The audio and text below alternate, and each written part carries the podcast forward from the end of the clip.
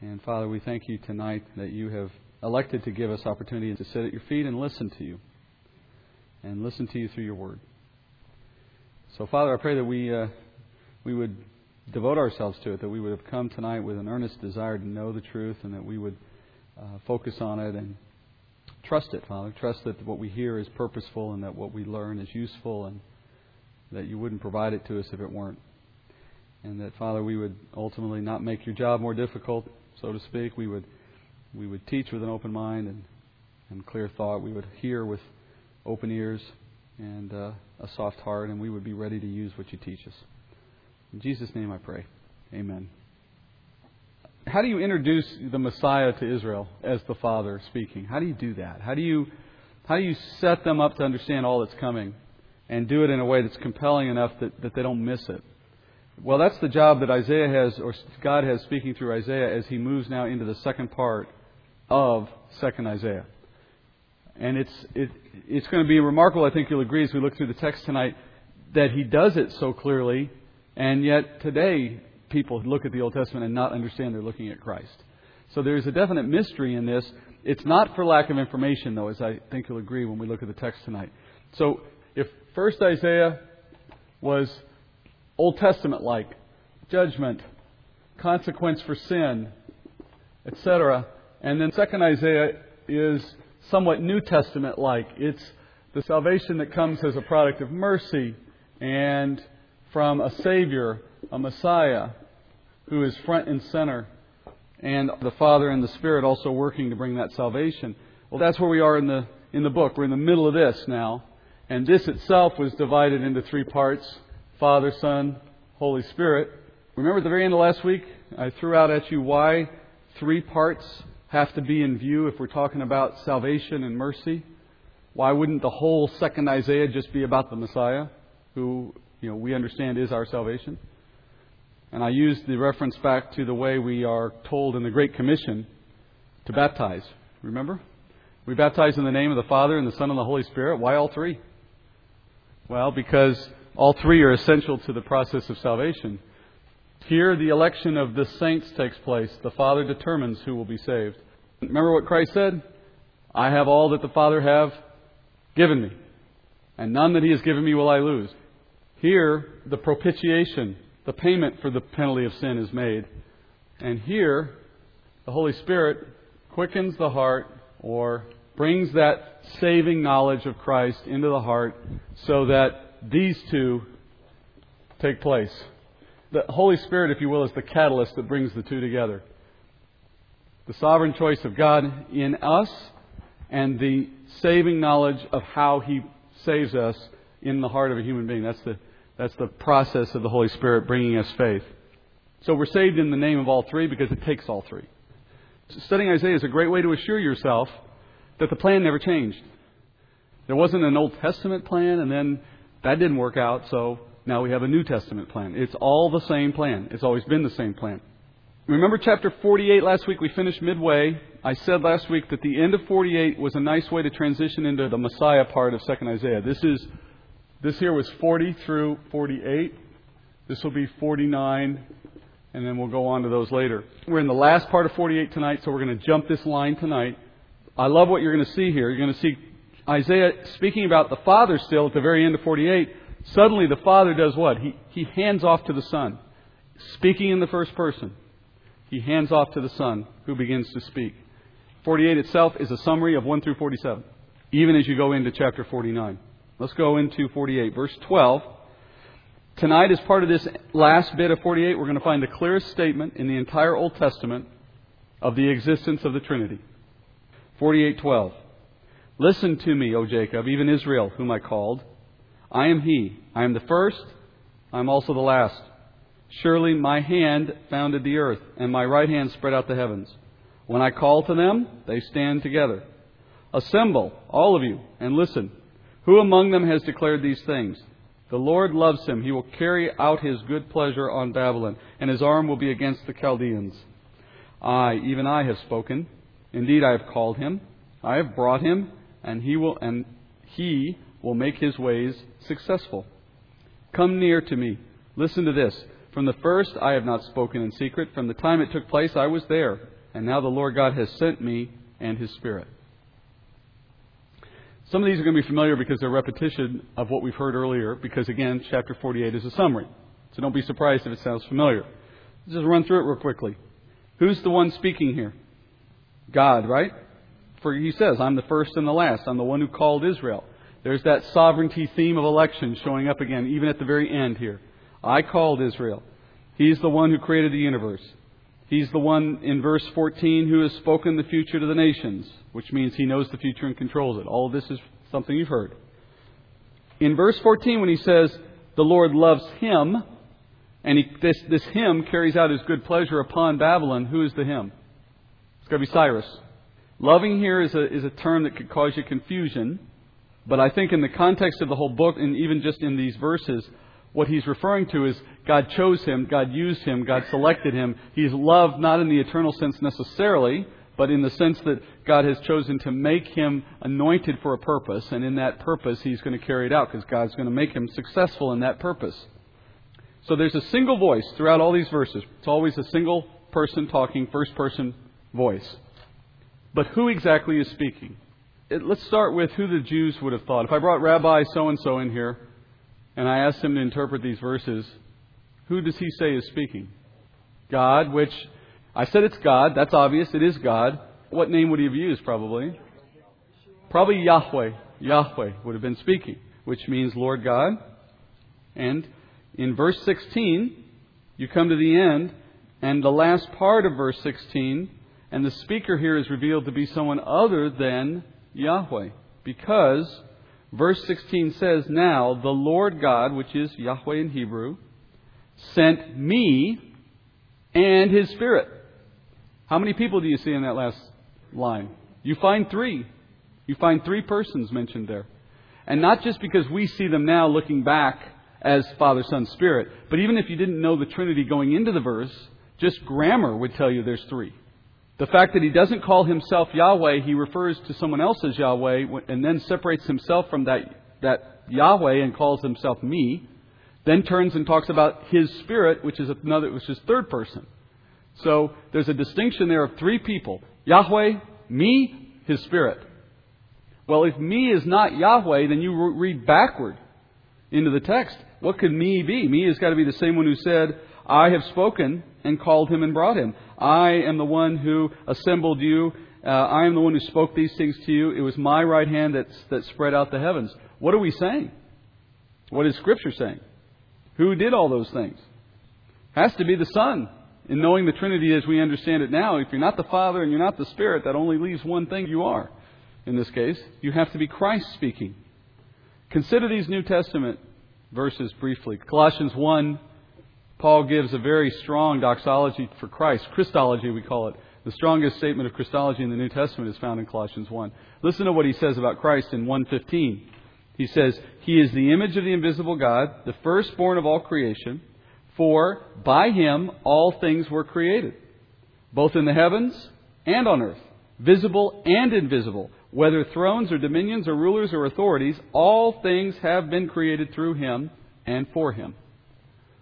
So he is the member of the Trinity, the member of the Godhead, responsible for everything that is physical or created.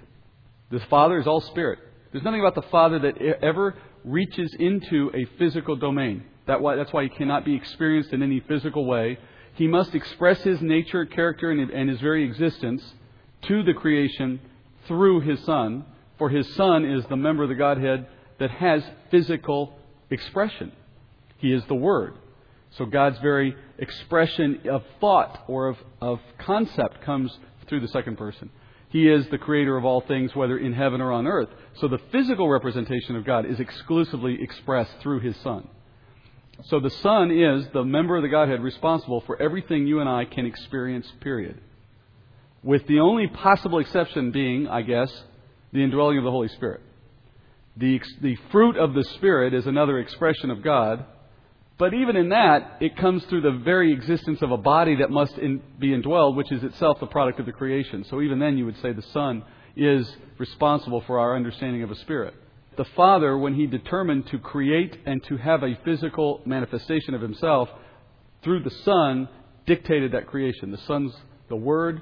John says in 1 1 what we all know so well in the beginning was the Word, and the Word was with God, and the Word was God. He was in the beginning with God. All things came into being through Him. And apart from Him, nothing came into being that came into being. You have here a truth confirmed hundreds of years before Christ was incarnate concerning that there was a Trinity.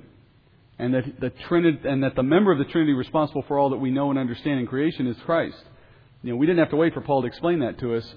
It was available in, in Isaiah. It's obviously much easier to understand having the New Testament to help. Now, verse 17, going forward here. Now Isaiah is going to transition away from the Father and toward the suffering Son. So here's the way to think of it.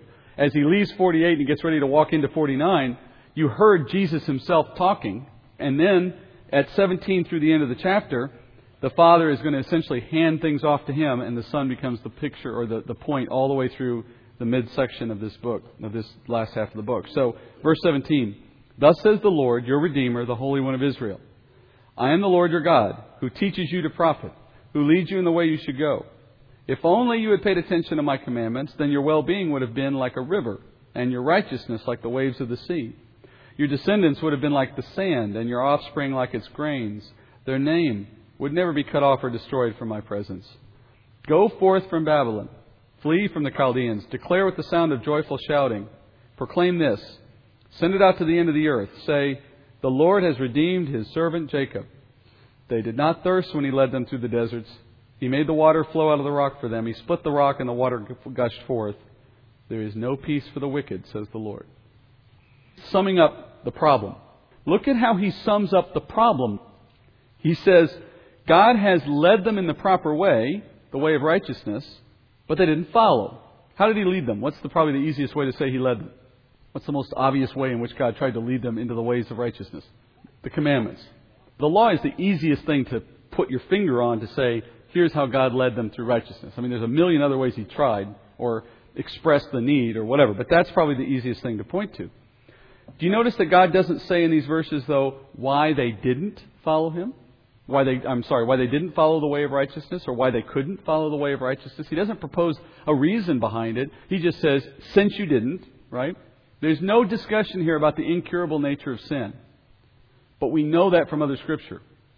God is simply stating a fundamental truth, and that fundamental truth is there was a standard for righteousness which, if they could have kept it, would have arrived at good things for them. Endless good things. But because they didn't keep to the standard of righteousness, because they didn't follow that, there's going to be consequences. But more than just consequences, there has to be a solution. What I don't want you to do is look at the text and, and think to yourself, he's suggesting that was a possible solution.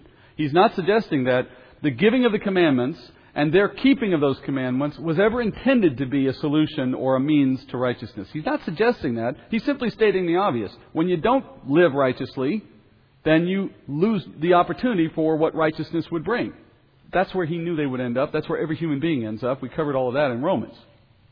The righteousness that they lack is a product of their sin, which is reflected in the law not being kept and their well being, he said, could have been like a river, never ending, or like waves on the sea, never ceasing, but it wasn't to be. So that's a fundamental truth of Scripture. What does it mean to keep God's commandments? If you were to look at these texts and say, verse 18, if only you had paid attention to my commandments, and you were to look at that verse and say, yep, Israel, if you had just done the right thing, what does it mean to do that? What would it mean literally to pay attention to my commandments? Knowing what we know about what Scripture says on the point. To do it in the full sense would mean what? In action, word, and thought to be perfectly consistent with all that God commands without exception, from birth to death. In theory, anyway, that's what it would mean to pay attention to my commandments. And then, of course, yes, your well being would be like a river, meaning endless. God's not suggesting that such an outcome was ever possible. He's just affirming the basic truth of what follows a nation when they are not perfect. Now, the fact that Israel didn't follow this way that God pronounces here has led to consequences, because sin always does. As you look at them historically, they've been a nation of people longer, or at least as long, as any other nation or culture you can name that still exists today. Name any culture, name any distinct group of people in the world today, and you have a hard time finding any group that can trace its existence back further in human history than the Jewish nation. And yet, by most accounts, there's only about 14 million Jews in the world today. Just simple mathematics would tell you that you have people who live for that many eons and millennia, you know, then they should have by now reproduced to the point of hundreds of millions of people. Just sheer math, right? Even accounting for disease and wars and so on. There is something else going on there. And I know, yeah, Hitler did his part, and there's been historic you know, opportunities for Jews to be persecuted, but none of that can explain it mathematically if you if you look at the numbers. It is clear that God has, through His supernatural sovereign power, kept them a hair's breadth from extinction for a long, long time, but never let them extinguish. That is an, a kind of confirmation in reverse of what he says in this text, because he says, if you had been a righteous nation, he says, then your descendants would have been like sand. The implication is they're not because of your sinful nature. Now, is he singling them out? Is he suggesting that other people on the earth are numerous because they're keeping his commandments? No. He's using them as an example in the negative. He has purposely kept them very small as a point to be made that there is consequence for sin. He's not saying they're the only nation with sin. He's saying they're just the only nation he chose to make an example of because they're his nation. And another way to look at it is everyone else will have consequences too. He's just not making them a public witness like he is out of Israel. He's taken Israel over the centuries and said, I'm going to keep you under my control all the way through even your times of judgment as a point to make to the world that when you have sinned, you have consequences. And he speaks it to them here. So, God's indicating that their disobedience under the law is the reason for their historical place of misery and weakness in the world. But he does say that will be turned. There was a picture of this in the Ruth study, wasn't there? If Naomi and her husband Elimelech represent the nation of Israel, set out of the land during a time of famine, they die and get weak and, and see their numbers dwindle when they're outside their land. That's the time we live in for Israel today. But there's eventually a return into the land, and that's what we see taking place today. So, God is moving his plan forward for Israel, and Isaiah declares in advance, he says at the end of 20, 21, and 22, he says, it's going to be time at some point to flee Babylon. And isn't this interesting? Isaiah is writing this over a hundred years before Babylon ever comes and takes anyone captive. He's already talking about to the nation, when you're taken captive, there'll be a future time you're going to hear it's time to leave. Be sure to do that. When you do, declare that the Lord has done this for you. And then he talks about them getting water in the desert. What did you think that was a reference to at first? Reminds you of, of the Exodus, right? But it's not. It's speaking of their time leaving Babylon. Now, there's no record of this event of gushing water out of rocks in the two books that cover the, the return, which would have been Ezra and Nehemiah. But maybe this is the one reference. This must be the one time it's mentioned in Scripture. We just don't have anywhere else that it's mentioned. But it is similar to Exodus. And if we take that to be purposeful, then you might look at the two and try to draw a picture. If the Exodus from Egypt was a picture of God setting his people free from bondage and slavery, well, it's similar in this case as well, right? Under bondage and slavery to Babylon. He sets them free again. So maybe that picture is intentional. Last verse is a marker in the text. He says, in contrast to how God is going to care for his people and let them out of Babylon one day, nonetheless, the wicked never find that peace. That's our clue. The section's ended. So, part two of 2nd Isaiah. The suffering servant. Now, we know we're talking about the Messiah. We know about his suffering here refers to the time he spends on the cross. So, what does that tell you about the entire section with respect to its point in history? Isaiah wrote in the case of the first section, some things were near term prophecies, some things were far term prophecies. We've seen that pattern a lot in first Isaiah.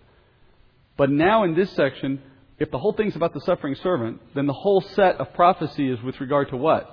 It's not near term to Isaiah, it's hundreds and hundreds of years away from Isaiah, but it's not, of course, going all the way to the millennial in most cases but it's definitely kind of mid to far term. The whole section is looking way in the distance from the time he wrote it. The point of the section then is how the Lord will accomplish the pardoning that he promised he would give Israel back in this earlier section. So at several points in the first section, he said, I'm going to pardon Israel. This is how. So section 2 is about the how. The organization of it is very easy.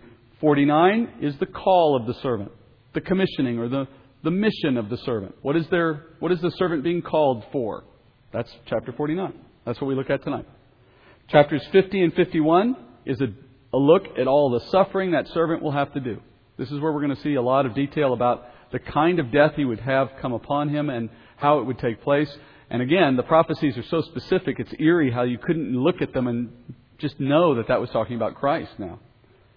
And then 52 through 53 and onward is the death of the servant.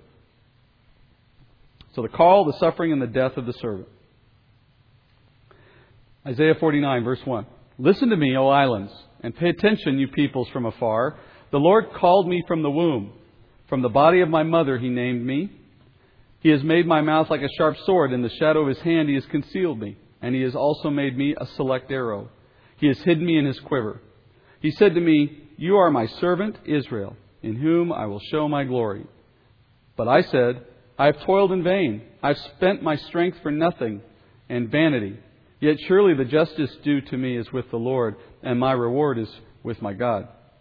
And now says the Lord, who formed me from the womb to be his servant, to bring Jacob back to him, so that Israel might be gathered to him, for I am honored in the sight of the Lord, and my God is my strength. He says, Is it too small a thing that you should be my servant, to raise up the tribes of Jacob and to restore the preserved ones of Israel?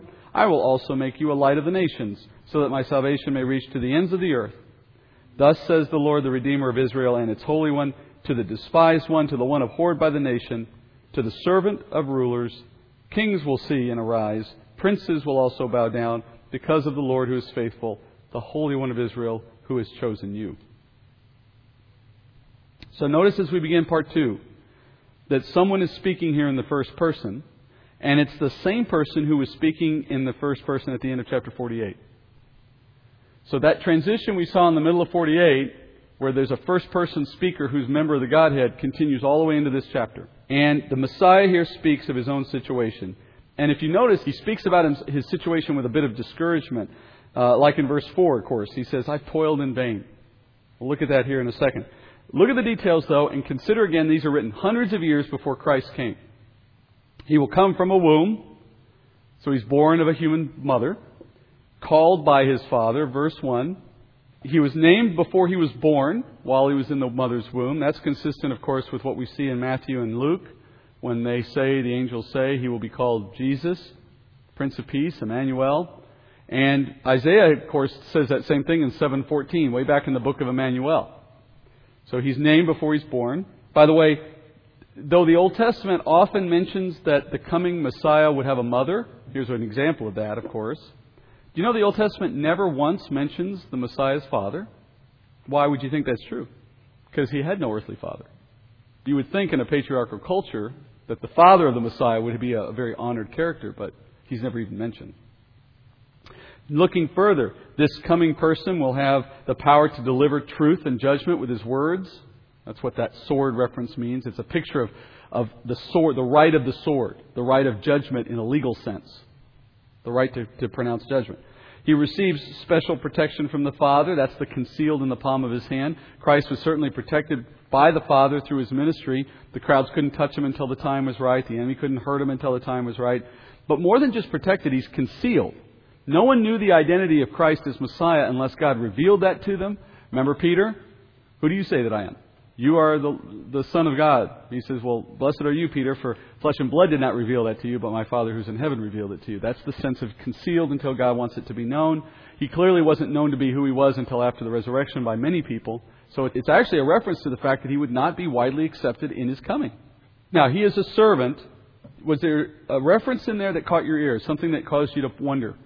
Verse 3 The Father said to the Son, You are my servant Israel. Can anybody catch that and wonder what that was a reference to, or did you think he was just talking about Israel?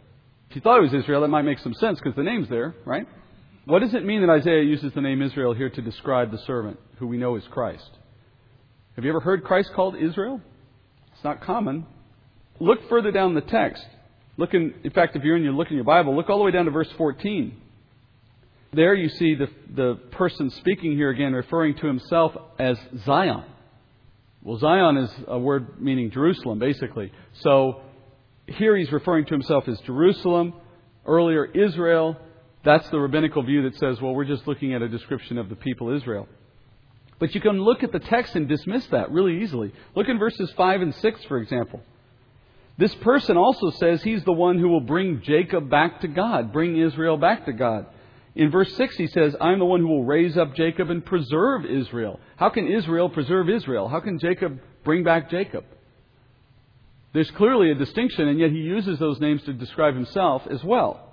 There's a couple of ways you can understand why we would call Jesus Israel or Zion. First, Jesus is a Jew. He's, he's a member of Israel. He is, by birth, if you will, Israelite. He is the perfect Jew. And because he is the perfect Jew, he embodies all that Israel as a nation should be. Right? A servant to God, law keeping, honoring to God, glory to God, a light to the nations. That's what Israel as a nation was supposed to be, although they failed at it miserably. Christ came and he was the poster child of Israel, the perfect embodiment of the nation in his own personal life. So, if anything, he fulfills the name Israel in his life in a way that the people never did as a nation group. In one sense, you could say the Messiah is the truest expression of an Israelite. And then the second is the name Israel. It literally means prince with God. Well, that's exactly the description of Christ. He's prince with God.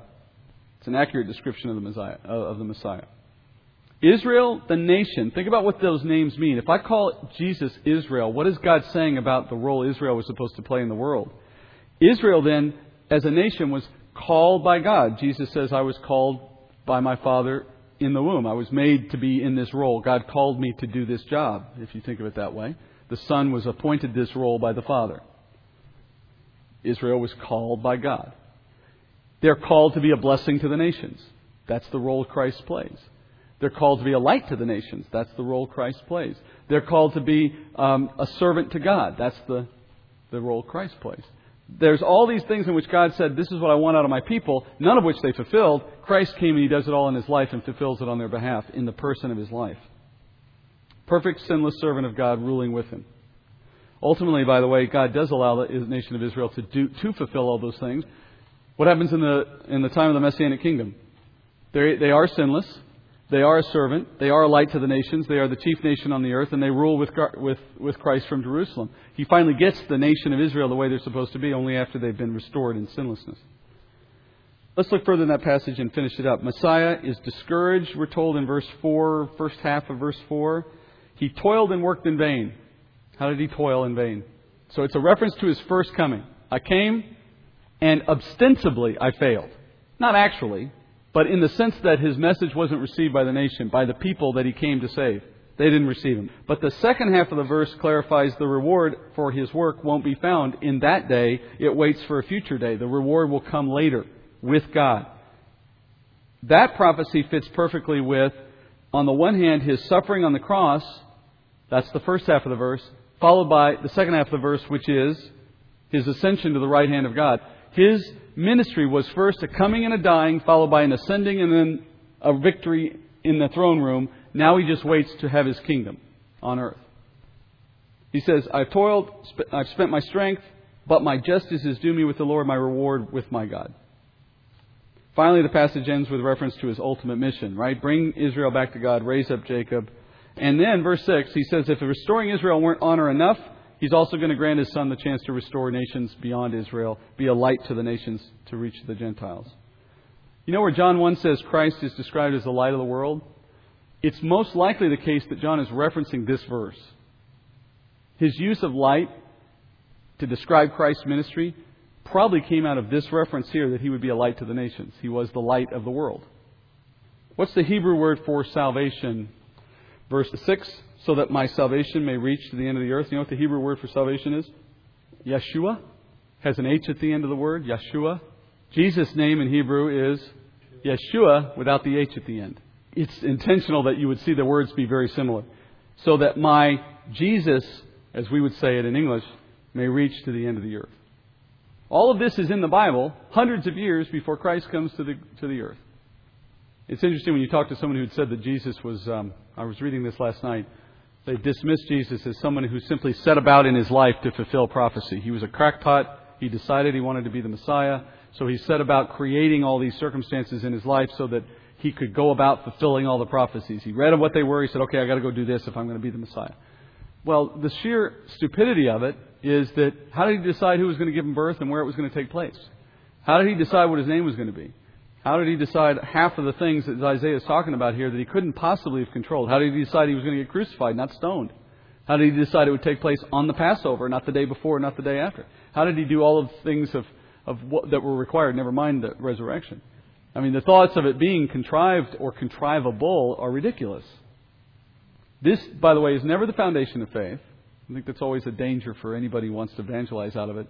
I can't prove someone's Christ out of the Scripture in terms of method. In other words, I can't say, look, if I can show you five things he did, that will prove to you he's Christ, right? And then you'll believe.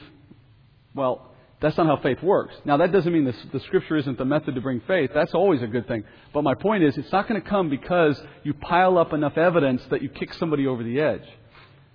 Faith will come in a childlike way, a kind of acceptance before the proof, out of a trust, out of a belief that's not explainable in terms of proof. The proof will only help later to make your faith sure to help you stand firm in it as people might come to challenge it. This is the kind of stuff I would point to to say, look at this. There's no chance that it's not true. So in that last verse, verse 7, you have the entire career of the Messiah. He says, Jesus will be the Redeemer. He will be despised, abhorred by the nations, and a servant to rulers. All right, which part of his uh, ministry is that? Obvious, right? He did all of that in the first coming. Then it says, Kings will see and arise, princes will also bow down because the Lord is faithful, and so on. That's a reference to his uh, coming at the second coming where he is seen as glorious and reigning. It's amazing to me that the disciples didn't understand, at least not fully, that Jesus was the Messiah, that the Messiah had to die, and that his death was a part of this larger plan what was their cause, if you could pin it down, for being ignorant of those facts as Jesus walked next to them? The only answer I could come up with is willful ignorance of what was already provided in God's Word. Whether they had read it and just not paid attention to it, or just never read it, I don't know in their case which one was true. You know, God in His wisdom may have obscured it from them. That's the only answer you'd have, right, for why they can know so much about Jesus in his day and then be so surprised to find out the end of the story in Luke 24 when Jesus comes back resurrected and explains to them from, the, from Moses and the prophets why all had to happen, right? You have to think to yourself, well, they always had Moses and the prophets. A class like this, whether it's this one or another one, is what it takes to understand the Bible. And even then, you're not going to come away with everything, neither did I, right? I mean, the point is, you don't get it reading it like you do the comics. You have to dedicate yourself. Another soapbox thing for me is how people will devote hours and years of their life learning chemistry because they want a job in chemistry, whatever the course was, but they expect to be able to show up for a 20 minute Bible class in some small Sunday school and figure out everything in a day, and they're upset that it's so hard. If it's worth time, it takes time. And that's, I think, what was missed for a lot of people then and now that God says you've been given it all, but you're upset because you didn't understand it like that. Well, if, if human knowledge takes a while, why wouldn't godly knowledge take at least as long? And more so. So it is a dedicated effort. And just like the days you sat in chemistry and you said to yourself, why am I in this stupid class? How am I ever going to use this? This seems worthless and boring and I can't wait to get out. Later in your job, you thought, gosh, I wish I'd paid attention in chemistry class because I could have used that knowledge right now. We don't all have that experience, but this is something like that. I think those disciples heard something about Jesus when they were looking in, the, in Isaiah, but, you know, they were fidgeting in the pews, like we all did, or whatever the, the situation was, and they were ready to go out and play. But a serious dedication to the purpose is in, inherently necessary if we're going to come away with anything valuable. And then, I think, it, it falls back to God to show us why it was so important to know it. My trust is that if I dedicate myself to learning it, He'll show me why it was so important to know it. I don't need the answer to that before I spend the time to learn it. Back into the text. Verse 8 Thus says the Lord, In a favorable time I have answered you, and in a day of salvation I have helped you. And I will keep you and give you for a covenant of the people, to restore the land, to make them inherit the desolate heritages. Saying to those who are bound, Go forth. To those who are in darkness, show yourselves.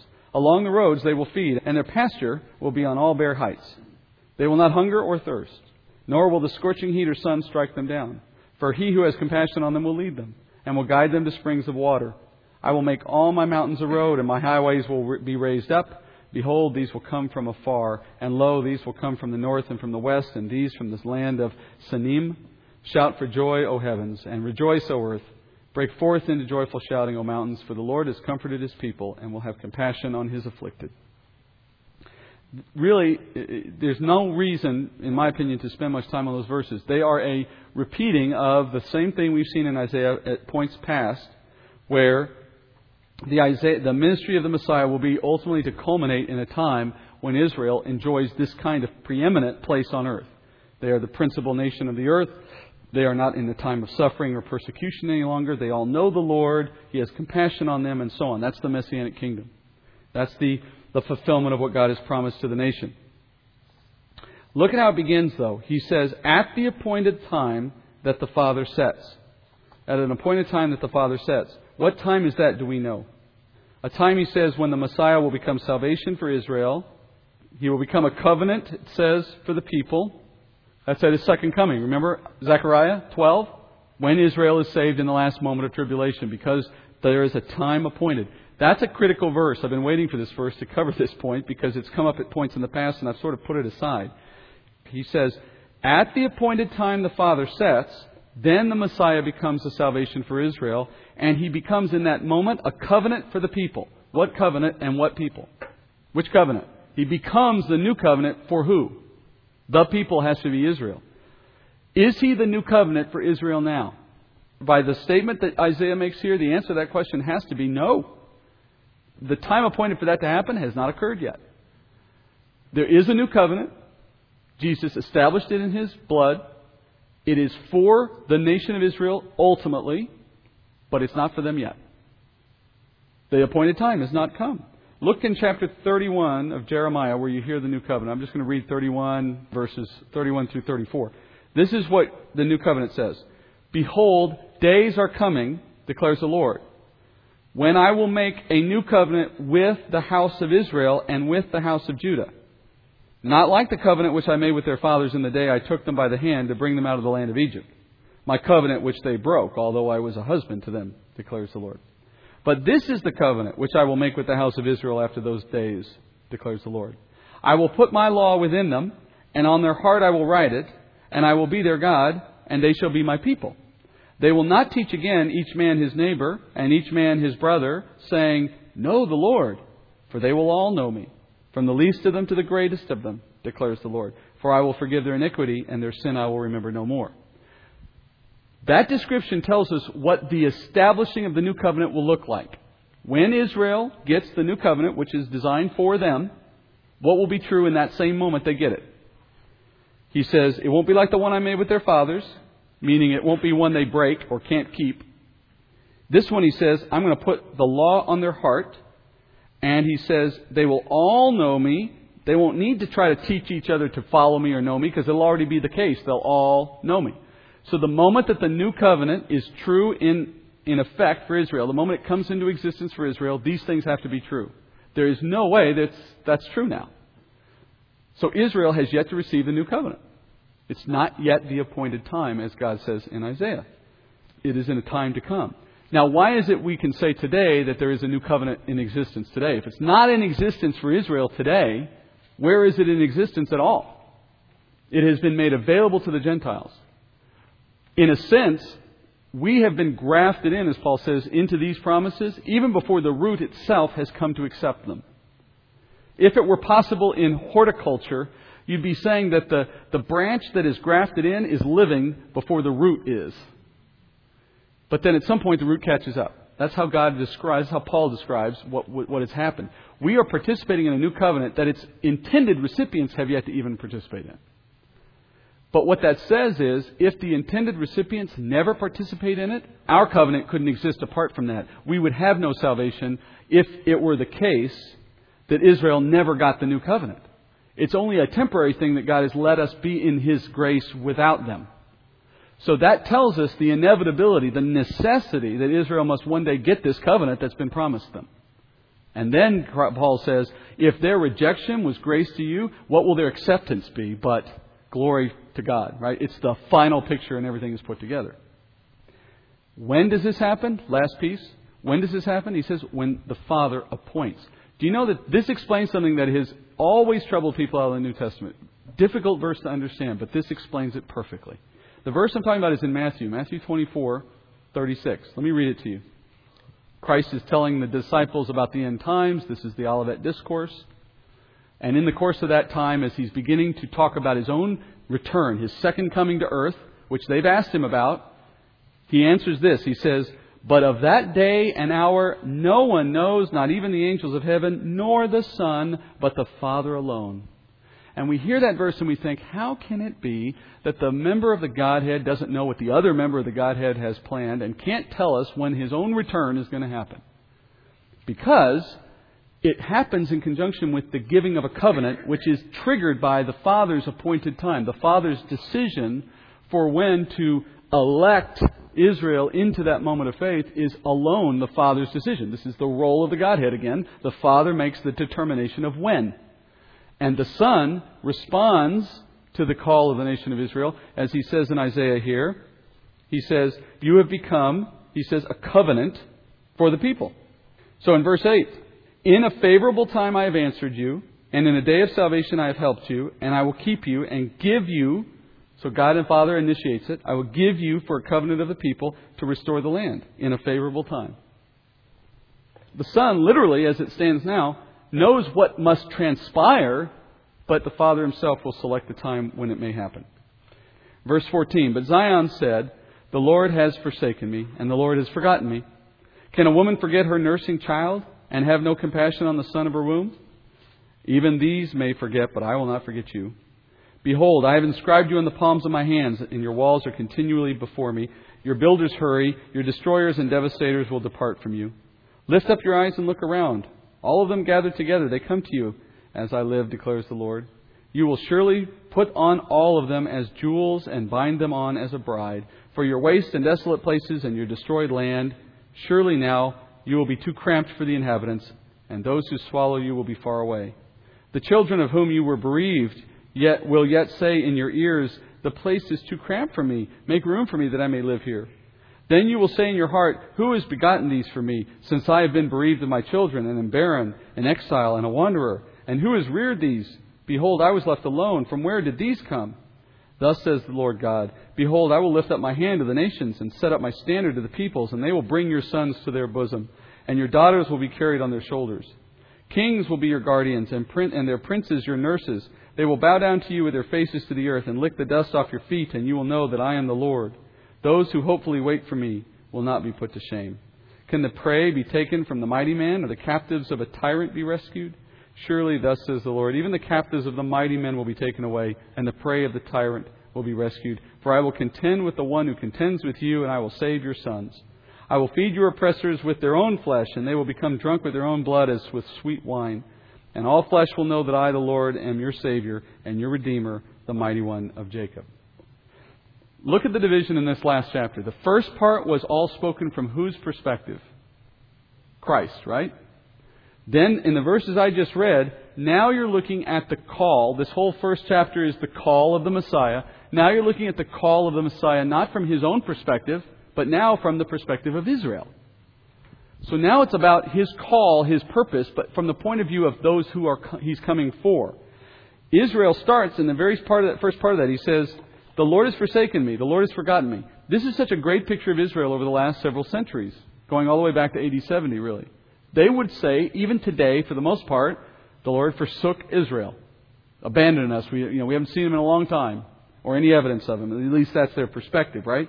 In verses 15 onward, God responds to that thought. He says, Can a woman forget her own nursing child? And then he says, Even some women may do that, but I'd never do that. I'm not going to forget you as Israel. And then he starts talking about what Israel means to God the Father, or specifically to Christ, which is why Christ will come.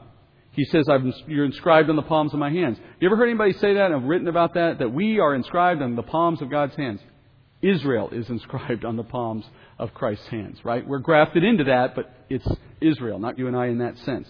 He says, Your walls are, are continually before me. Arnold Fruchtenbaum, who some of you may know him, he writes this anecdote. He says, Around the walls of Jerusalem to this day are angelic beings standing upon them. There's cross reference verses he, he brings out of the Old Testament to teach that God has said he stations angels on the walls of Jerusalem continually. And so he says when he's in Jerusalem, one of his favorite pastimes is to walk the city wall, which is about two and a half mile walk. as he walks, he says, I'm consciously aware that on those walls are angelic messengers that, according to Scripture, have only one ministry. They sit on the walls of Jerusalem, and they are God's remembrances. Their ministry is to demonstrate that God is continually mindful of Jerusalem and his promises to Jerusalem. That would be what he's, he, he's found in Scripture, which I thought was kind of an interesting way to look at it. He says in the future, Israelites living in Jerusalem are going to say, This city is too cramped for us, meaning there's too many of us. That's actually being fulfilled today. Since 1948, the city's being flooded in with people. So the process of what he's describing here, what he promises to do in remembering them, is already underway, even just in the beginnings of the people coming back into the city. Then he says, they look around and they say, We've been bereaved of children. We've been decimated over the centuries. We've lost our people. And all of a sudden, there's more and more showing up. Where are they all coming from? The verses said, right? They said that at the, at the end of verse 21. Where do they all come from? What's his answer? He says, I will lift up my hands to the nations, to the Gentiles, and they will carry all of the Jews to you. That's been happening since 1948. The U.S. and other Western countries have made it possible through a variety of means for Jewish refugees to make their way back to Israel from the behind the Iron Curtain from other places in the world. And they've done it financially and legally and otherwise. That's a picture, that's a piece of what's taking place here. That God is beginning to return them into the land. And in the end, he says the nation of Israel will rise victorious. Let's end on this thought. Consider this. This whole section I just read are prophecies regarding how the Messiah will save Israel, right? We know that's the bigger picture of all of this. And it says that the Messiah's restore, restoring of his people and coming back for them begins with their regathering at the hands of Gentile nations. Well, since that regathering has already started, how far away do you think Christ's return can be? These were written hundreds of years before Christ came the first time, and the marker given for his return was this expression of the Jewish people that they're back in their land and the city's kind of cramped. And who's bringing all these people? Oh, the Gentile nations are bringing all these people back to us. As we see those verses, are we living with a full awareness that we may be only a few years or decades away from all of what we've seen in Isaiah taking place, culminating? It's a privilege to be at the very end, I think, to see these things and understand them in that way. Heavenly Father, I do pray, Father, that our hearts and our minds are directed toward the end, that our interest is not a, a morbid curiosity or a, a kind of uh, purposeless game of, of, collecting knowledge and trivia, but Father, I pray that it would have an earnest and sincere uh, weighing on our hearts and our minds, influencing our, every decision we make granting us, Father, an urgency to share what we know and to, to live it out. I pray, Father, that would be how we are directed out of this study in all times in the Word. And I do pray, Father, that as we see these things coming to conclusion, that they would come quickly and the Lord would follow. We pray these things in Jesus' name. Amen.